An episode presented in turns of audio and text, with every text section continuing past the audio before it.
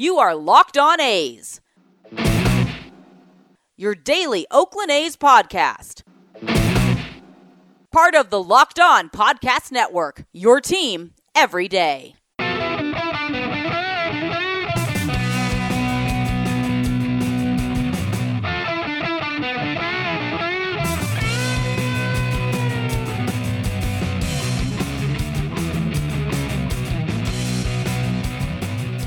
It's time for Locked On A's. Stepping to the mic, it's your host, Jason Burke. How's it going, A's fans? And welcome to episode 349. If I'm doing my math correctly, I am your host, uh, Jason Burke. And on today's episode, I am joined by the one, the only, Rylan Stiles. Uh, that not only that my excitement really comes through if you're watching this on YouTube because uh, graphics changed, all the the things are there. It's great. Rylan, how are you doing, man?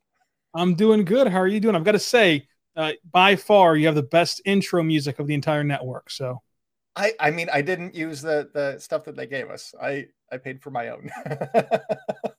I think I have to re up it every year, so I might actually have to go to what you know the ones that are across the network. But uh, I like mine personally, and even on the podcast one, I even have the A's uh, PA announcer introducing me. They cut that out for the YouTube version, but it's even better if you're listening to it on just audio. It's it's a lot of fun. No. And you're going to see my face, so it's even better for you listening experience wise.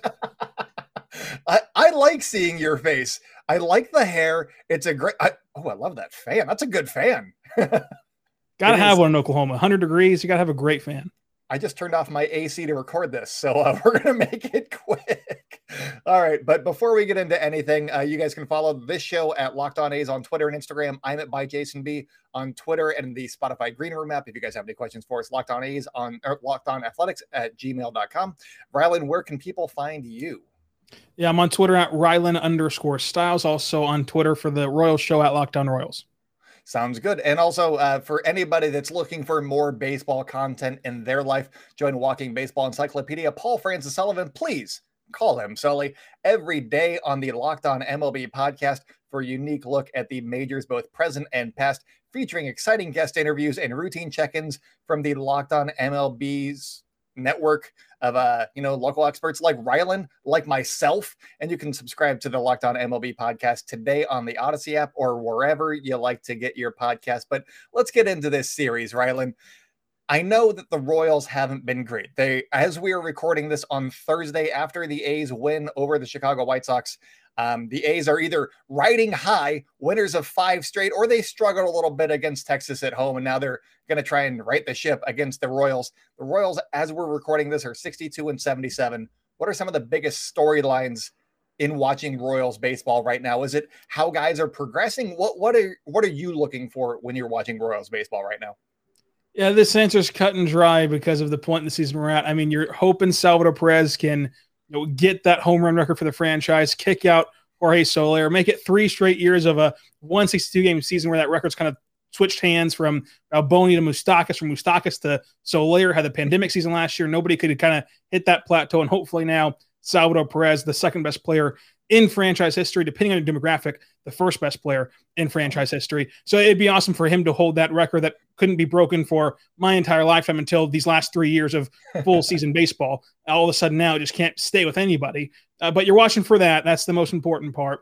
Uh, also, the young pitching, because early on in the year, uh, Brady Singer did not play well. You had to send back down Daniel Lynch. Uh, Carlos Hernandez was kind of nothing early in the year. Uh, Jackson Kowar got sent back down. All these guys struggled bad at the beginning of the year, and now they're all turning into kind of what we hoped they would be. Carlos Hernandez has now put his you know hat in the ring of being a solidified starter for next year's team, a year in which Dayton Moore and this entire organization has said we're going to be in the playoffs, and if we're not, it's an unmitigated failure. So when you put that expectation on yourself uh, to solidify yourself in that starting group, is a big deal for Carlos Hernandez. So you're watching for young pitching and you're watching for, of course, Salvador Perez. Everything else doesn't really matter. Sure, Alberto Mondesi's back, but uh, the problem is not if he can produce. He's shown that he can produce. It's can he stay healthy? And he sadly cannot prove that this year.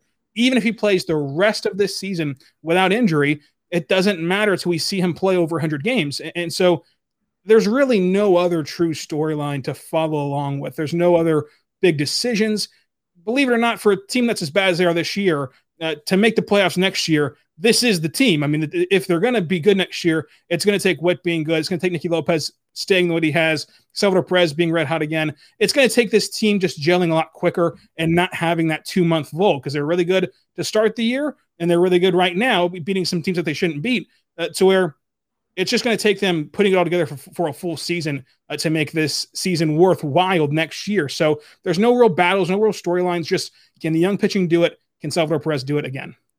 We've seen teams go and win, like I think the Astros from 14 to 15 won like an extra 20 games. You've seen teams make that jump. I'm not sure that the Royals have that much talent as you know those young Astros teams in that 2015 range, but I mean, it, they're in the division to make that jump if the Twins don't take a step forward or don't do anything or sell off Byron Buxton or anything like that. Uh, they've there's a door, there's a pathway to them being at least 500 given that they are slightly more consistent and maybe some room to grow from there. So that's got to be something. What, what do you think that they could be doing in the offseason to get them into that playoff picture? Maybe not quite 90 wins, but like 83, 85 projection and then hope for the best. Yeah, and that's why this string of the season doesn't really matter for the Royals because you know the roster that it is right now in the offseason. Uh, there is no real position battles where you're looking for uh, who's going to edge out who. You know that you have Bobby Witt Jr. coming up next year. That's a guarantee. Nick Pratto, who's turned himself into a great power hitter in the minor leagues, is going to come up next year. That's a guarantee. And then the rest of the question marks come in the offseason. Uh, number one, do we get the expanded playoffs, which we think will happen with the CBA? That really helps your goal of making the playoffs. If you have now, uh, you know, another half of the league can make the teams, can make the playoffs, that helps the Royals out a ton. And then also, will this Royals team go and spend money? They have new ownership that's never been given the opportunity to go all in. Uh, they have Dayton Moore, who people think is a good GM, uh, and they have obviously an organization wide feeling that they can be a top tier playoff team next year. That's been the goal since hiring Matheny. That's been the goal since they, they broke up the original core of Moustakas and Hosmer and Cain and uh, everybody that won that World Series. It's always been 2022. So in the offseason, put your money where your mouth is. Let's go try to sign a center fielder to replace Michael A. Taylor. Uh, you know, and, and, let's kind of rework the bullpen a little bit. That that can get back to uh, that once kind of dominant stage. And so those are the question marks you have in the offseason that are way more important than whatever they do this week against the A's or the rest of this season with that being the case, I would really appreciate you guys just like laying down for three games. The A's could use them. and you also said that the the Royals have new ownership. Um, my my main question with that is, are they going to be online angry tweeting and just trashing their own team like Steve Cohen, or are they you know nice? You know, they're really nice. First of all, I don't think that Sherman knows what Twitter is, so that helps a ton.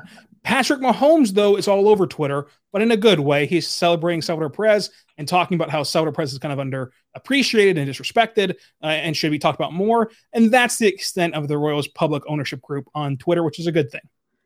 Uh, you just mentioned Patrick Mahomes, and as we're recording this, football season starts in like an hour. Um, what are the expectations for the Chiefs right now? I, I gotta know. I know that they're probably really, really high, but how was that week one victory for the Chiefs? It hasn't happened yet. We're still a few days away, but how was that win? How did that make you feel about the season moving forward? Exhilarating. It was just awesome watching them beat the Browns. I, I cannot, I cannot wait to recap it all again uh, when it actually does happen. Whenever you have Mahomes, Tyreek Hill, Travis Kelce, and, and the group that they have, it's Super Bowl or bust every year. And now eventually this is not going to work out, right? Like I think that Chiefs fans have gotten to a point, surprisingly, uh, considering that our, our team's history, but I've gotten to a point where it's just an expectation that they're going to get there again. Uh, because Mahomes has been so great, he's never finished a season below the conference championship game as a starter. Uh, and in football, that just it, there's too much parity; it doesn't really happen all that often. Uh, but maybe Mahomes is that special Tom Brady-like character that can just get there every single year. I'd expect him to be uh, in the championship game again this year. AFC championship at least. I would say Super Bowl. I just don't see who can really beat this team because I think they're going to bye week. And so they'll be the only team with a bye in the conference. They'll have to play two games to get the Super Bowl. And I'm not sure who can beat them at Arrowhead. So I would say the Chiefs have a good chance to go back to the Super Bowl. Can they win it? If they're healthy, I think that they can. Who would be their biggest competition? I, I know that we should be talking about Royals baseball right now, but screw it. this is what happens, and, and this is was this was my biggest NFC, pet peeve. Who is the team that scares you? I guess is my question. Yeah, this is what happens. This is my biggest pet peeve of the entire preseason. I was saying uh, before baseball started, I said, "Hey, if you want to make the playoffs next year, you have to be able to make us care about you when the Chiefs start playing football. And what are we doing right now on a baseball podcast? We're talking Chiefs, and that's nothing against uh, what we're doing. It's what the Royals are doing. They should not have put themselves in the spot where we care more about the other side of the parking lot in Arrowhead Stadium than we do at Kauffman Stadium. And, and so I just don't see how we got here, considering the hot start and everything else. But we're here. I think the biggest competition for the Chiefs in the AFC is the Browns and the Bills, and the NFC I think it's the Bucs. I'm not sure any team in the NFC besides the Bucs can beat the Chiefs. So if they get past the AFC, got to feel really good about that Super Bowl. All right, I, I, I like it a lot actually. Um, outside of Salvador Perez, who is the one player that has impressed you this season? Oh, Nicky Lopez. I, I mean, here's a guy who literally was sent down after spring training. Now, the Royals typically operate with emotion. They're the opposite of the Rays. And I do not like that. I think in a small market, you need to be the Rays. And you just mm-hmm. got to be cold blooded, forget the fans in the sense of who they've grown attached to, forget fan favorites, win baseball games. Because you know what? Winning will make more fan favorites. And if you trade them away and you win again, then those guys become your fan favorites. It doesn't matter who you put in the jersey if they're winning. And so I think that you should be callous in, in, this league. But Dayton Moore, who bans pornography in the locker room and and, and does all these different things, is, really? Yes, like that was a huge story a couple years ago. I didn't know that. that that's why. I didn't I mean, know that you needed to ban. shouldn't or anything. Yeah. I just think that it's weird that that had to be a thing. Had to be happened. a rule. I, I, don't. I don't get it. It's very weird. Uh, but you have Dayton Moore who who embraces the family aspect, and that plays in Midwest. So you know, Midwest yeah. USA. Uh, but you know, you know, embraces the family aspect. But to win baseball games, you need to be cutthroat. You need to be the Rays. And so here's an organization that operates that way. And they went into spring training just wanting to gift wrap Nicky Lopez the job. Please, Nicky Lopez, just don't do anything to screw this up. We're not ready to call up uh, Bobby Witt Jr. As we've seen, they have not called him up all year. We're not ready yet. He's too young. Don't want to waste the arbitration, yada, yada, yada, even though he's a better player than Nicky Lopez at the time. And they tried their best to give it to him. And all he had to do was perform one iota. And he hits like a buck 08 in spring training and is a disaster. Gets sent down, which I thought was the biggest, you know, was the biggest hand down, you know, pounding the table move of the Royals are going to change their ways and they're going to be like, you know what, we're serious now about winning, no matter the consequences of emotion and fan love, interest, and all these other things. Uh, and so I, I applauded that move wholeheartedly.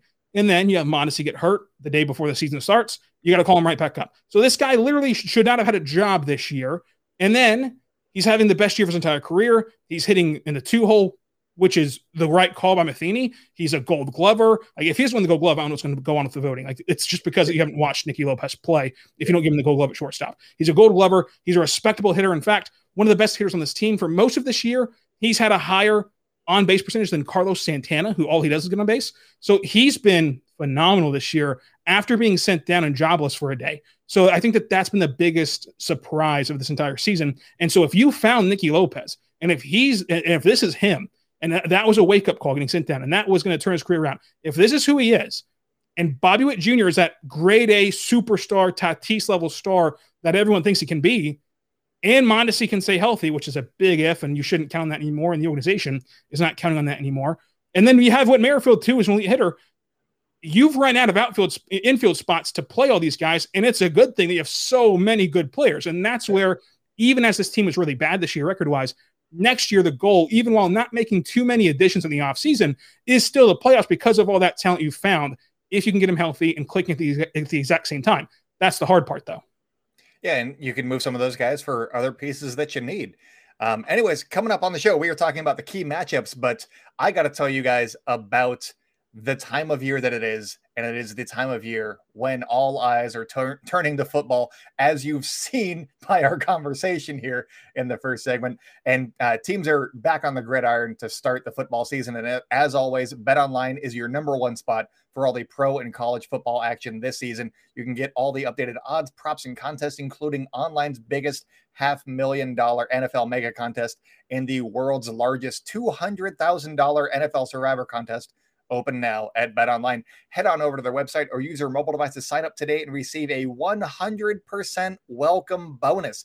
Bet Online is the fastest and easiest way to place a bet on all of your favorite sports. You got football, you got basketball, you got boxing, baseball. There's still a few weeks left. And then the playoffs is when it gets really interesting. You can also do your favorite Vegas casino games. So don't wait to take advantage of all the great offers available for the 2021 season. And that is why everybody says that Bet Online are your online sportsbook experts.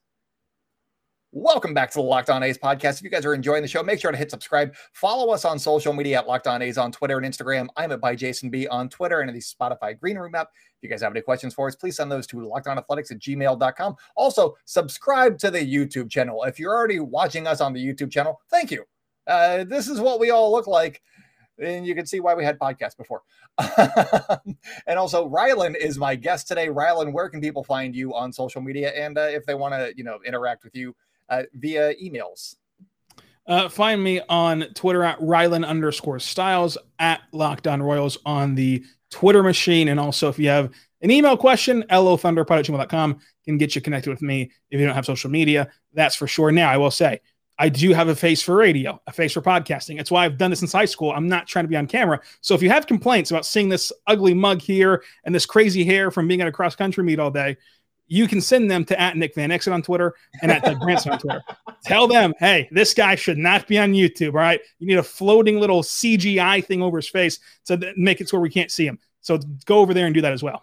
Nick loves getting DMs from everybody. Uh, he loves it. Um, all right. So let's talk about the key matchups for this series. I'm not sure that there's like a huge matchup that I'm looking forward to necessarily. Uh, as best as I can tell, the A's rotation is going to shake out Frankie Montas, who pitched on Wednesday, uh, yesterday as we're recording this, then Sean Manaea, who pitched today, and then Paul Blackburn, who's pitching tomorrow. Uh, I assume that if the rotation holds, those are the, the three ace pitchers for this for the series. I guess what I'm looking for is that Frankie Montas keeps doing what he's been doing the, this entire second half, and that Sean Manaea keeps pitching like he has in September. He's been amazing. He just held the Chicago White Sox to one run over seven innings and uh, threw 101 pitches. He has to keep pitching like that. The Royals are a decent team. They're a team that can sneak up on you. He has some history with the Royals. They the A's got him from the Royals, as I'm sure that we mention every time that we do a crossover uh, in the Ben Zobrist trade. So uh, that one's working out okay for us. You guys got a World Series, but we got Sean Manaea. So who's laughing now? um, is there a matchup that you're looking forward to? It last time we did this, we made a bet on who would get more hits I think was it Elvis Andrus versus no was it, it was Matt Chapman? Perez. Yeah, and uh, that was a lot of fun. I don't know that I want to do that again because Olson slowed yeah. down a little bit, and uh, Salvador Perez has been really, really good. Um, what matchups are you looking forward to here? Just the young pitching, how, how they're going to perform against a playoff caliber team, and, and can this team keep up their kind of energy against a top tier team? They've played hmm pretty well against top teams in the league. I mean, they've won the series, the season series with the White Sox. They, have won you. it ten to nine. uh, they've beaten the the Astros for you. Uh, they, they've won that series four to three, albeit a very tightly contested one. They've swept the the Brewers, who are a first place caliber team, uh, four to games to none, and so th- they've kind of gotten. Uh, the better of playoff caliber teams while getting blown out by Texas and uh, going to Cleveland and, and winning only one game out of 12 so far. And so they can beat top tier teams. Can they continue that this week or will it eventually just catch up to them? Hey, this is the end of September. Our season's done. Let's go home. Let's let's go plan a trip somewhere uh, to a log cabin out there in the winter. Oh, that sounds like fun. Um, yeah, no, Texas is a just a pain in the butt. They are uh, they're not a good team, and they're actually actively trying to lose. If you talk to Bryce Patrick, and I'll be talking to Bryce Patrick uh, as I'm recording this in like an hour, but as you're hearing this three days ago, and Texas is just a a Dickens of a time, if I must say. Um, I it's mostly Mike Foltynewicz. He's the guy that gives me nightmares because he shuts down the A's for some reason, and I don't know why. Um, hopefully, as you're listening to this, the A's have just swept the Rangers and all is right in the world and not have been swept by the Rangers and been, you know, basically taken out of the playoff hunt. So, um, but yeah, I don't know how you guys beat all of these good teams. That's got to be something to look forward to for next year if you're already competing with these top tier teams. That's something that I've talked about with the the Astros a whole bunch uh, of, of late, especially is they can be going 500 for a month, month and a half. And then all of a sudden it's like, oh, hey, we got to go beat up on Seattle. They're getting kind of close. And then they go out and, you know, absolutely, you know, clobber them. And they have that extra gear. And it feels like the Royals may also have that extra gear. And that's something that you can't really teach or, you know, look forward to. It just kind of happens. And, or are the Royals just being overlooked? And that's why teams are not ready for them and what they bring to the table. And the Royals show up and the other teams take their foot off the gas. Is which one do you think it is for you? I'd say a little column A, a little column B. I mean, in, in the second half of the year, uh, they're two games above 500. Nothing to write home about, but uh, still, when you factor in the second half of the year, they're over 500. In April, they went 15 and nine. Uh, they had the best record in baseball. Mm-hmm. And so you really take away that 7 and 20 month in June, which I don't know about you, but I don't project many teams will duplicate a 7 and 20 month in consecutive years. So if you just take that month away and give them an even somewhat respectable record in June next year, uh, right there, it flips your whole season around because that's the only month outside of six games in May where they went under 500 that they've been under 500 to a nth degree. Again, in May, their, their second worst rec- record is 11 and 17. So like it, it is to me a good sign. You're beating good teams, and then you just had that horrific month. And so in in April, we were saying, "Hey, you just had a great month. If you have another great month in baseball, that's enough." Well, you can't you can't have two great months if if your middle month was disastrous, where you didn't even win double digit games when you're playing every single day. So again, you take that month out while playing good teams this way, and yeah, it is very encouraging for next year, and that's why it's kind of uh, going to be a, a, slap in the face or kind of a, a, wake up call to casual baseball fans of like, why is everyone so high on the Royals in the offseason after they just went, you know, 20 games under 500? Well, it's because yeah. of all these different factors that kind of lead into the context of that record. But, you know, I don't blame people for not watching this team. I really don't. So they wouldn't really know that until next spring training.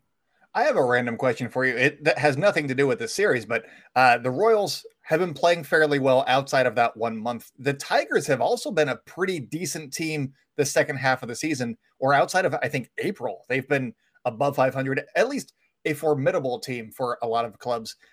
Which team is prepared better for 2022? Do you think is it the Royals who have had some of their guys a little bit longer, or is it the Tigers who have arguably more upside in their prospects that should be reaching the majors by that point. You know, you can go read my podcast reviews, and I'm consistently called negative by everybody. So I, I set this up with that story, but so that way you know I'm not a homer and I just blindly follow the Royals. I'm like one of the only people in this Royal sphere that tells it like it is. And I was very high on this team and very low on Detroit in the in the preseason in the spring training period. I thought the Royals were miles ahead of Detroit. I thought they would bury Detroit. And now that's a legitimate debate that you can have. And, and I don't think there's a right answer yet. For me, while I am a huge Royals fan, hope that the Royals uh, can get to their playoffs the way they hope to next year with the expanded playoffs, with all that goes into calling up Bobby Witt Jr. and Nick Pratto. And I think that the Royals have the best individual prospect of these two organizations in Bobby Witt Jr. Uh, I will say, for my money, and I, I think Matheny's been good with Kansas City better than he was in St. Louis. I am higher Matheny today than I ever have been in my entire life. I, I, thought it was a disaster to hire Matheny. You should have hired Pedro Grifol. I was very upset about the hire Matheny, and he's proven me wrong that he can adjust, he can adapt. He's not one of these backup catcher dinosaurs. That being said, though, he's still very good. AJ Hinch is a lot better, and that's no knock on Matheny.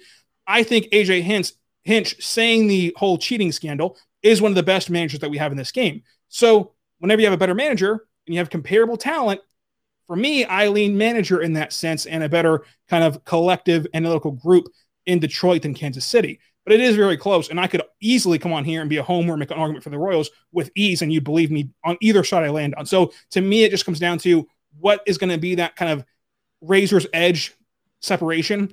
Manager seems like a good part of it, and I'll put AJ Hinch and his bullpen management over Matheny. I love it. Uh, it's going to be uh, that's going to be what I'm going to be looking for this offseason is who's really making those moves. I think that the, the Tigers may have more money to spend and more incentive. So on paper, they may be the better team, but the Royals, they might sneak up on some people. So I'm looking forward to 2022 already because I love new storylines. I like looking at stats, doing projections, and then seeing if I'm right. That is one of my favorite things to do. Um, and also trade deadlines. That's my other favorite thing. Uh, but coming up on the show, we are talking about the keys to victory in this series if we get to it. But uh, so stay locked in with Locked On A's, and I will be right back. Does this sound familiar? You've got one device that lets you catch the game live, another that lets you stream your favorite shows. You're watching sports highlights on your phone, and you've got your neighbor's best friends log in for the good stuff.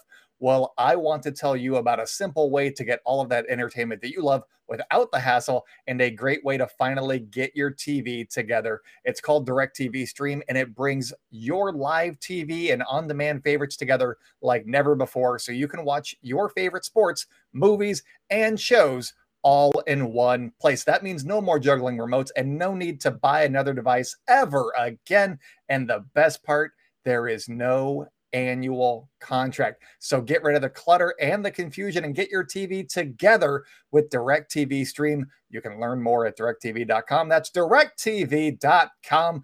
Com- uh, compatible service uh, device required. Content varies by package.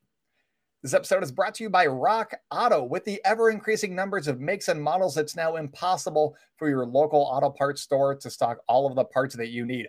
Why endure often pointless or seemingly intimidating questioning and wait while the person behind the counter orders the parts on their computer, choosing the only brand that their warehouse happens to carry? You have computers with access to rockauto.com at home and in your pocket. We're talking phones, people. Save time and money when using Rock Auto. And why choose to spend 30 or 50 or 100% more on these same parts from a chain store or car dealership?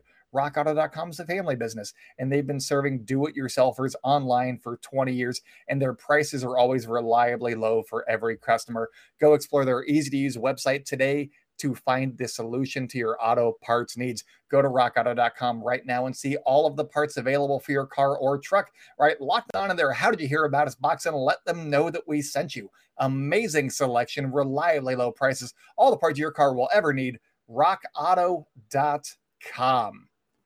And with that, welcome back to the Locked On A's podcast. If you guys are enjoying the show, make sure to subscribe to our YouTube page. Follow us on social media at Locked On A's on Twitter and Instagram. I am by Jason B on Twitter and is Spotify Green Room app. If you guys have any questions for us, please send those to lockedonathletics at gmail.com. Also, I'm joined by the great one, the man himself, Rylan Stiles. Rylan, one more time, where can the people find you on the socials? At Rylan underscore Stiles, R Y L A N underscore S T I L A S on Twitter, at Locked On Royals on Twitter as well. Uh, and it's going to be an exciting time this week as the A's and Royals get together. Jason, on air or off air, I'm going to need a tour of your background setup as I'm getting ready to launch on YouTube oh, myself. On air. On I, air. I need all that stuff shown to me.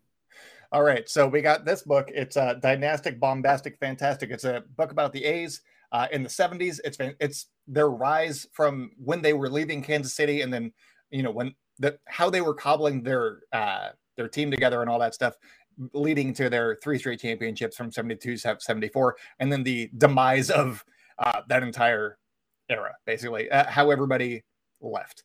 And then i got uh coco crisp uh, bobble lean or uh lean Royals legend. Yeah he goes from the hips. It's fun uh, then I got a an Eric Sogard Nerd Power bobblehead. Uh, when I first started doing just online stuff, I was writing for a fan sided site, the the the A's site over there, and we did a lot of social media work for the face of MLB. And I thought that that was like the first thing that I did in like media. And so I bought it as a little memento and I thought that that was fun. And on top of that, it's obviously CM Punk, who is the best in the world. Then you got Yoenis Cespedes, Dr. Doofenshmirtz, a baseball uh, with a little bat holder. It's uh, it's for my upcoming son, um, but my wife was like, put it up there. And I was like, okay. Uh, and the ball is actually from the first game that we, or the only game that we went to this year. And it was the first game that uh, the baby has technically been to. So uh, that is why that is for him. And then we got uh, Perry the Platypus, Black Panther, but it has an A's logo on the on the underneath. Uh, some news guy from the Muppets. I like him.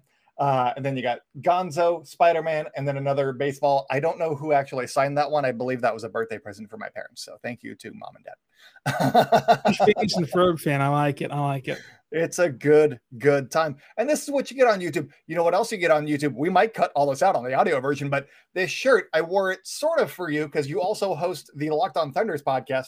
I'm moving this microphone real quick. it is it is my uh, BreakingT Utah Jazz shirt that I'm sure that our overlord David Locke would like. Uh, it's I, and uh, I thoroughly enjoy this shirt because Shaq was asking uh, Donovan Mitchell, uh, like, why can't you perform in the playoffs? It seems like you're bad at this. And he went on for like a minute and a half, and then Donovan Mitchell just goes, I and then walked away. And it was amazing. I loved that moment, and uh, I do kind of enjoy the Jazz. So uh, that is mine. What which baseball were you showing me, Rylan? This is a pristine signed Mike Moustakas baseball. I got it in the 2014 season when he got sent down to Omaha. Omaha came to play Oklahoma City, uh, and he was pissed that he was sent down. Royals in the heat of a playoff chase, first time in 30 years they have a chance to make the playoffs, and he was so bad he got sent down. He was throwing his helmet after strikeouts. He was upset. And he still signed autographs though for some punk kid in Oklahoma City. Uh, thank you to Mike Moustakas for that. And then he goes into 2014 and he just lights up the Angels. He lights up the playoffs and he helps the Royals win World Series. Pretty cool story there. I also have like Paulo Orlando and Jason Maxwell autographs from uh, Omaha as well. So great good, times. Good name drops right there. Uh, speaking of, we're not even going to get to the keys to victory. The A's are going to win. It doesn't matter. Rows uh, are bad. A's are good. That's keys to victory. let's talk about Mike Moustakas for a second because my wife has been coming to baseball games with me for seven, eight years now. And uh, every time she sees Mike Moustakas' face when you know he's up to bat, she's like, "It looks like he smelled a fart." Do you? Can you one recall what his uh, picture looks like, and two, do you agree? I actually agree. I really do. uh, Mike Moustakas, former quarterback, linebacker aficionado, uh, great baseball player, looks like a linebacker when he's playing. I agree. It's, it seems as though Billy Butler just ripped one every time he goes up there to the bench. I can't even make the face. I don't know how he does that, but it, it always looks like. He's always got that huge wad of gum most of the time, where it's just even worse. It's uh, it's wonderful. All right, well, let's talk about the keys to victory for this one. Uh, the A's got a play like a playoff team. That's that's the key. Uh, Frankie Montas, Sean Manaea, they got to pitch like they have been, and uh, hopefully keep the Royals bats at bay. I think that the A's need to sweep the series if they want to have a legitimate chance. Uh, two out of three sounds great, but they need to start, you know, winning series against teams. No offense, like the Royals, like the Rangers this past weekend. Hopefully they did that, uh, and then uh, like the the Angels coming up as you're listening to this um, next or, you know over, over the weekend. So that's that's kind of the key right now is they they got to win a bunch of games in a row. Hopefully, go on a huge streak before they get just the Mariners and the Houston Astros the last two weeks of the season. Um, they they got to compile some wins to give them a little bit of leeway one way or the other. Uh, Rylan, what needs to happen for the Royals to take one or two or three games this series? Got to keep every game close. In one run games, the Royals are a game above 500 right now, 20 and 19. When the when the differential gets you know five plus runs, uh, they're 10 games under 500. So keep the A's on the scoreboard, try to keep it close, and then somehow find a way to win the game. That's like your only hope in this one. I love that. You're like, yeah, keep it close so that they don't lose by five or more runs. Keys to victory. uh, that's wonderful. Um, also, the A's bullpen, as we're recording this, has been uh, atrocious. Basically, it's been uh, the, the, last two games they've won them, and it has been the starter going seven innings, and then Andrew Chafin has pitched three of the four available innings in the last two games. So he's been good. Sergio Romo got through the heart of the uh, Chicago White Sox order, so maybe he's reliable too. But he's been a little bit shaky, getting in some sticky situations. But uh, they're going to need more out of their bullpen as well. I'll, I'll throw that in there too. Um, but yeah, do, do, you have any other questions for me, Rylan? Because I'm I'm taxed. Are, are, the A's staying in Oakland? Um, I I think so. I I don't know, but and if you read the reports, you never know what to actually believe. But I think so. And I talked about this a couple days ago in like the middle segment. Um, I think that the reasoning is that Major League Baseball will not let them leave. And also the the owners will not let them leave and just give the entire Bay Area, basically from Los Angeles where the Dodgers are all the way up to Seattle. They're not going to just hand that to the Giants. They're not going to give that much territory to one team. So there's incentive to keep them in Oakland. Whether or not John Fisher, the A's owner, is going to be getting the best deal, uh, it doesn't necessarily matter to the other 10 teams that are in these two market cities or you know, that states, as I said with Texas. Um, because even if like uh, the Astros or the, the Rangers left Texas, then Texas is a one team state, and that seems ridiculous. So I include that in the same. I know that Texas is huge, but state pride. So that that's my reasoning for including them. But you got New York, two teams, Chicago, two teams, LA has two teams, even if you know Anaheim is right there, it's 45 minutes away. Uh, the Bay Area is a two team market. All of these, Florida, I, I believe, I'll call that a two team market. Um, Barely, but yeah. You, yeah, you, you, you can't just give all of that territory to the Giants. And I don't think that the owners would allow the A's to move. I don't think baseball would allow the A's to move. There's too much money to be had by including Vegas in as an expansion franchise. And if you're Vegas, do you want a team with over a hundred years of baseball history?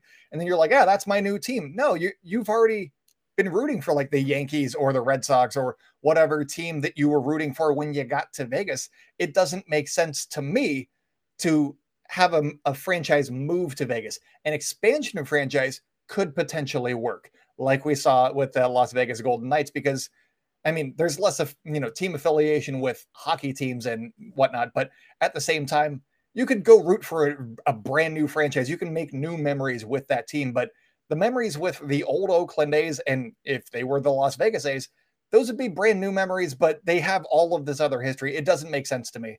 Um, I don't know why that would be a better plan. It might make more sense for the owners and or for the A's owner, but it doesn't make sense for anybody else. But he is the one making the calls, I guess. So if he can get you know approved by MLB and the other owners somehow, then maybe. But I don't think that it makes sense. So that's my reasoning. Also, I want to keep them here because I like going to A's games and I don't want to go to Giants games. I don't think that I would go to Giants games. So uh, that's that's my reason. Does that make sense to you, or am I just uh, shouting in the clouds? No, that makes sense, and that's actually why I ask. I don't ask to have the low hanging fruit of making A's fans cringe in their car right now, uh, but because I love chaos, and I think that uh, expansion in the NBA and in the MLB is just around the corner. And for the MLB, it, it can't happen though until you have the A situation figured out, the Tampa Bay situation figured out, because you also, while I don't think that they should move those, those teams at all, I think that they should both stay. But you also cannot take away their leverage in these negotiations of saying, okay, well, now you no longer even have the option to go to Las, Las Vegas. We've already put them a team there. You know, no longer have the option of going to Montreal. We've already given them a team. So now, whenever you go to the table, these negotiations to get your new ballpark, you cannot use that anymore. They're not going to do that to one of their fellow owners. They're, not, they're just not going to. So in baseball, that has to get figured out first before we can have the chaos and the fun of an expansion draft. And we have podcasts of like, who are we going to protect in the expansion draft? Like mm-hmm. that, that is what I'm into. And I want to get to there as soon as possible. To do that, the A's have to have their stuff figured out. And so do the Rays. It's not all in the A's either. And in the NBA, you're looking at, you know, New Orleans and Minnesota. They have to get figured out and kind of not need the leverage, the crux of, you know, having the the leverage of going to Las Vegas or wherever else. It's a good point though about moving a team, and it's different than relocating a team. The Thunder have done a great job of disassociating themselves with the Sonics. They have, were made it known from day one that they're not the Sonics. That when the NBA gives them a team back in Seattle, all of the history goes to that team. That's why the Thunder do not retire uh, the Sonic numbers in their rafters because once the NBA awards them a team again, it all goes back to them. So they've done a good job of making it feel like a brand new team. I will say though, the difference here is in Oklahoma, nobody cared about basketball until the Thunder came. And it's still in Oklahoma trying to trend from a football state to a basketball state. And in Oklahoma, there's also no other sports team professionally. There's only two major colleges. So it's a lot different than moving to Vegas where we have the NHL. We have, you know, NFL now. Like we have it. We have our Maybe guys. Like we the fourth or fifth new team there by the time it got built. And that doesn't they're not like the new shiny thing like the Vegas Golden Knights were. You're you're a team coming in with history, and it wouldn't make I it doesn't make sense to me. And it wouldn't be on the waterfront like the A's proposed stadium in Oakland. It'd be in the middle of Henderson. You're like, oh sure, whatever. It's not even like on the strip. it would have to probably be enclosed because it's so hot in Las Vegas to yes. where like you need air conditioning. So like you're even losing any downtown sight lines you get for being on the strip. Like it just I, I don't think that you know, Vegas is that appealing personally. there's a lot of other like Portland to me would be an awesome place to have a baseball club. Yeah. I think it'd be awesome with the history of baseball there in that city, where I'd care more about it there than Vegas. But of course, we all know Vegas is where it's bound to happen. And mm-hmm. sneaky good team because the players in Vegas are not going to care about the Vegas lifestyle after like a week or two. They'll have experienced it all. And then every team going to Vegas will just get loaded and they'll suck for a week and you'll beat them up uh, while they're hungover. So I think that the Vegas team would have a Golden Knights like rise, even though they might not have the best players because it's going to be expansion draft. So I like it. I like the expansion draft, like the chaos. That's why I ask, not because I want the A's to move. The A's have done enough moving. They need to stay put with Oakland. I love it. I do have one question for you, uh, since you brought up the NBA expansion. Uh, obviously, Seattle would be one of the teams or one of the uh, cities that would get a team. What other cities are in the mix? Because I, I, you are much more up to date because you host Locked On Thunder. Um, what other cities are in the mix right here? Yeah, Seattle's a shoe, and like all yeah. we're waiting on is whenever the league says, "Okay, we'll expand," and and they've made it known without making it known, so to say, like it's out there that they're going to expand. It's just a matter of when's the best time to expand because that recuperates a ton of money because you have to pay the fees that you're going to buy a team. You have to buy the team, then pay the entry fee to the NBA. They're going to be loaded with money. And that's a good way to recuperate some of that money from the pandemic loss. So it's going to happen. And there is just a 0% chance that it's not going to go to Seattle, number one. You got to make the team even, though. So who are you going to add to Seattle? And that becomes Kansas City's in the mix, and Kansas City desperately wants the team. They tried their hardest to get Toronto to host the Raptors last year, uh, whenever they couldn't play in Toronto, to show the NBA, hey, look, we can do this, a la the Thunder, who tried their hardest to get the Hornets and then did get the Hornets because of Hurricane Katrina for that year. And that's what put the Thunder on the map of like, hey, we could just move this team to Seattle. You want to build us a stadium? We've got a brand new stadium in Oklahoma City that they just built. We're going to go there. I'm from Oklahoma. I want to go home. Uh, we're just going to take our team over there, take our ball, go home. Even though you're a bigger market in Seattle, forget y'all. We're gonna we're gonna go over here where we don't got to pay any money to build a stadium. So like the, Kansas City wanted to do that with their T-Mobile Center in downtown Kansas City of like, hey, let's host the Raptors. We're in the Midwest. We can have fans. Let's just show the NBA we need a team. They didn't do it, and Toronto goes to Tampa Bay, which was not the fault of Kansas City, but Kansas City is in that mix. So you got Seattle, you got Kansas City. Louisville is a huge kind of basketball centric place with okay. their two powerhouse basketball programs in college to where it makes a ton of sense with the ABA history that they have there as well mm-hmm. to where they could be in the mix. Maybe Tampa Bay because of the Raptors connection, but they didn't really do that great of a job of like filling out that arena uh, in a state in Florida that just did not care at all about COVID protocols. I don't think that they're really in it. And then maybe you want to go another team over the border where you go back to say, you know, Montreal or, or go back to Vancouver, I should say, where the Grizzlies used to be at. But that's yeah. kind of the the running, and of course Vegas. But if you do Vegas and you do Seattle and Vegas, now you're shifting the entire league because you have mm-hmm. way too many West teams. You yeah. got to move some teams over to the East, and that just changes your entire league's history uh, of yeah. what it's all been about. Which, when you expand, that's kind of what you do anyway. So it doesn't really matter. But yeah, th- that's kind of going to be the landscape of the you know NBA expansion, and it's kind of similar to baseball. I mean, baseball probably has Portland, Montreal, Vegas. I don't know what else they'd have, but like that's kind of like their their area that they're working towards. That's intriguing. I, I had not actually thought about Kansas City or Louisville, and maybe that's my West Coast bias, so I apologize. But uh, they both make a lot of sense, and I would kind of like to see that, honestly, especially Louisville, because uh, I'll, I I hear that and I'm like, okay, sluggers and also basketball. Those are the two things that I think of uh, from Louisville. So uh, yeah, I, I, would like to see that. But that is all that uh, we got for you guys today. So until next time, go out and celebrate good times, A's fans, and I will talk at you tomorrow.